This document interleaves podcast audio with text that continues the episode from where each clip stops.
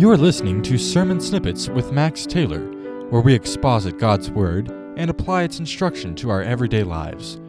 As we study God's Word, we are learning truth that corrects our thinking, meets our needs, and teaches us more about Christ. Here's your host, Max Taylor. Wow, Daniel chapter 9, this prophecy that we have been building up until this point. We are finally going to get into it and see what it is saying, just barely scratching the surface. And if you remember from last week, we kind of touched on and really tried to point to the theme of this prophecy, because just as in any prophecy and in any passage of Scripture, it's important to pinpoint what is the focus, what is the point of it. And we looked at the Messiah, and he is really what this prophecy is all about. And you could say that of all of Scripture, of every verse, every book, every chapter, the ultimate picture is Christ himself. He is the theme of all of Scripture. So we're going to look at just the first 2.5 verses, if you will, of this 4-verse revelation that is all having to do with Christ. Really, when I view Daniel chapter 9, I think of it as almost multiple prophecies, because there's so many things being discussed here, and it's pointing to so many different historical points in time. So we're going to get into the beginning of this prophecy, and it is really all about Christ, what we're going to look at today especially. So let's begin, if you have your Bible there, by looking at Daniel chapter 9, starting in verse 24, and we'll read all the way through verse 26, even though we will only be getting to the first part of verse 26. And the Bible says, 70 weeks are determined upon thy people and upon thy holy city to finish the transgression and to make an end of sins and to make reconciliation for iniquity and to bring in everlasting righteousness and to seal up the vision and prophecy and to anoint the most holy. Know therefore and understand that from the going forth of the commandment to restore and to build Jerusalem unto the Messiah, the Prince, shall be 70 weeks, and 72 weeks. The street shall be built again, and the wall even in troublous times. Verse 26, and after 62 weeks shall Messiah be cut off, but not for himself, and the people of the Prince that shall come shall destroy the city and the sanctuary, and the end thereof shall be with a flood, and unto the end of the war desolations are determined. We'll stop there. Now, it's so difficult to jump into, especially a prophecy in the Old Testament, and just try to hit the ground running and just pick up from scratch and just try to, start throwing different meanings on these different symbols and these pictures and types, and just to start explaining it away. It's very difficult to do that and stay faithful to the text of Scripture. What we really have to have is a pretty well-rounded understanding of the Old Testament as a whole, to kind of wrap our minds around Old Testament chronology, the events that are happening in this point in the history of the Jewish people and how God has worked up to this point. So I'm going to try to sum that up a little bit in this episode.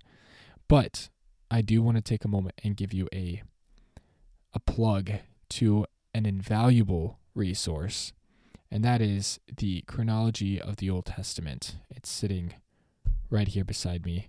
It's a hardcover book by Floyd Nolan Jones.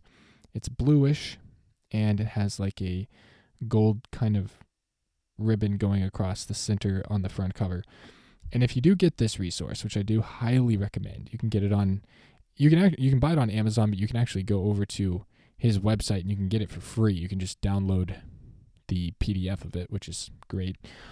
If you do buy it on Amazon, I recommend that you get the classic color edition, not whatever the other edition is. I forget what it's called, but get the classic color edition. But anyways, Floyd Nolan Jones is one of the best, well-studied, most scholarly writers on biblical, particularly Old Testament chronology out there. You will not find a better resource for chronology, or at least I haven't, and I've compared several of them. So his work, particularly his chart number 10, if you get into his book and his charts, chart number 10, great resource to kind of, I would recommend starting with chart number 1, and then you kind of work your way through. And that's kind of what we have to do in this prophecy, because he starts out by saying, we're going to skip verse 24 for the most part, because we're going to come back to that a little bit later. But what we need to remember from verse 24 for now is just that 70 weeks are determined upon he says thy people, which is the children of Israel, the Jewish people. So that's 70 years.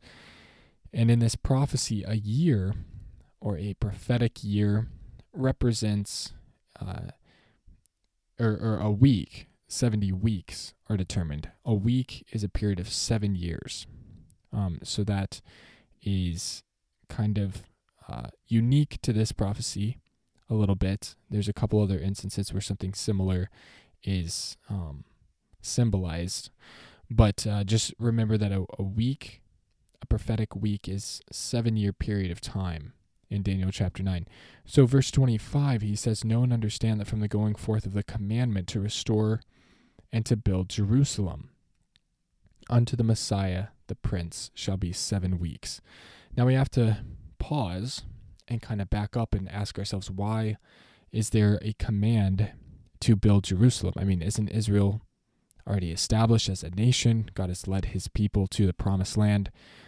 And the truth is that Israel, because of their repeated disobedience, because they rebelled against God, they forsook the Lord their God, they were judged, they were punished, and that happened in phases. Northern Israel was split and divided from southern Israel. The northern kingdom went into captivity first. Then the southern kingdom was conquered by Babylon in stages. So there was different periods where they were, the Jewish people were exported, really, from their homeland. And that deportation took place across the span of several years.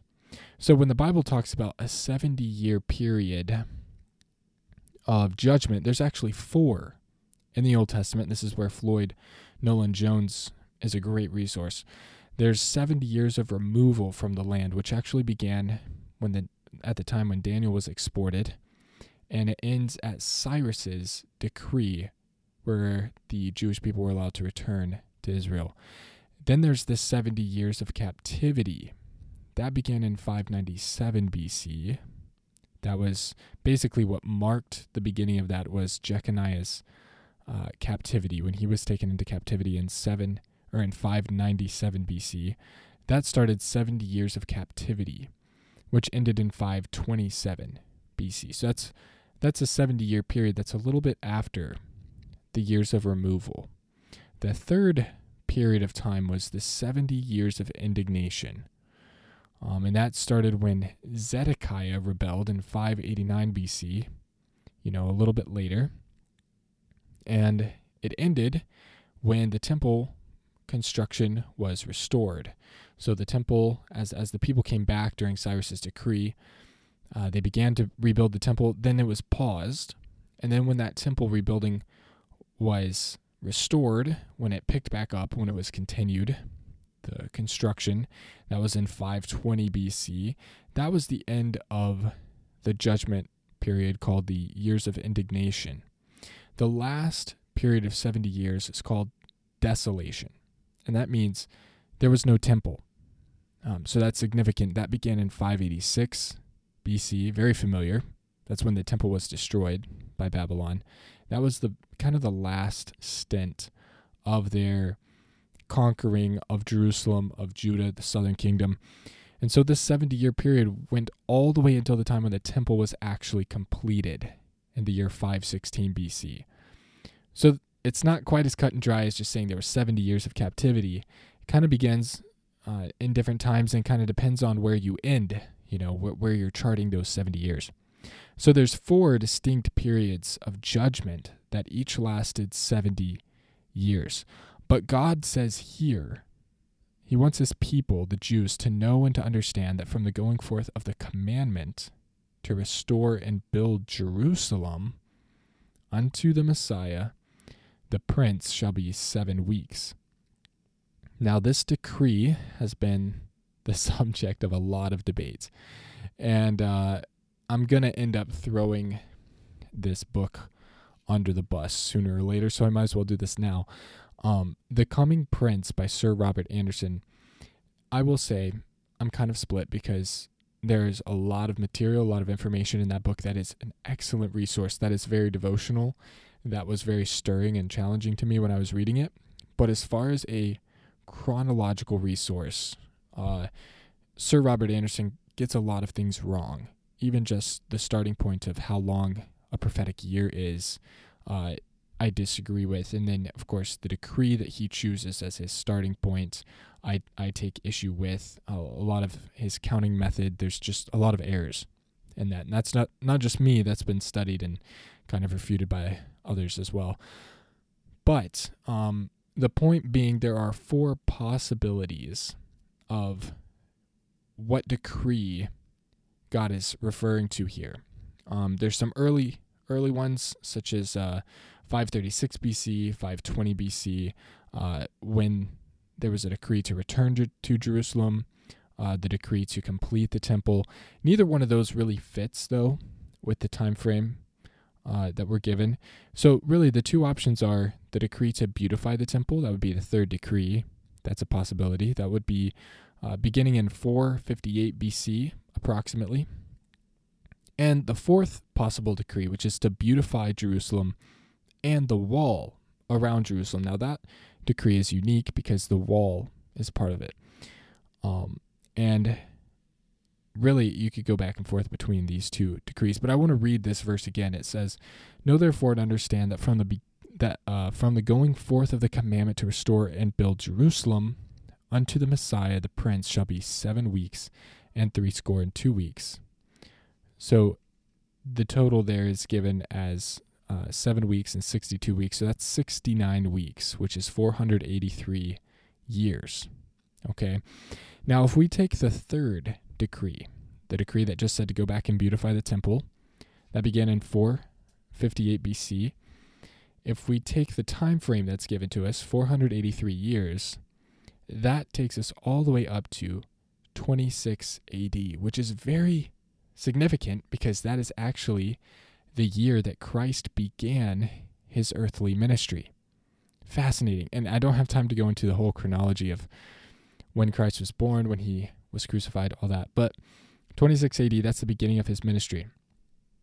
But it says, to restore, rebuild the temple, and 62 weeks, the street shall be built again, and the wall, even in troublous times. That's referring to the 4th decree, which would have been 454 BC, 4 years later. And if you follow that one through, that lands you at 30 AD, which is actually the year that Christ was crucified.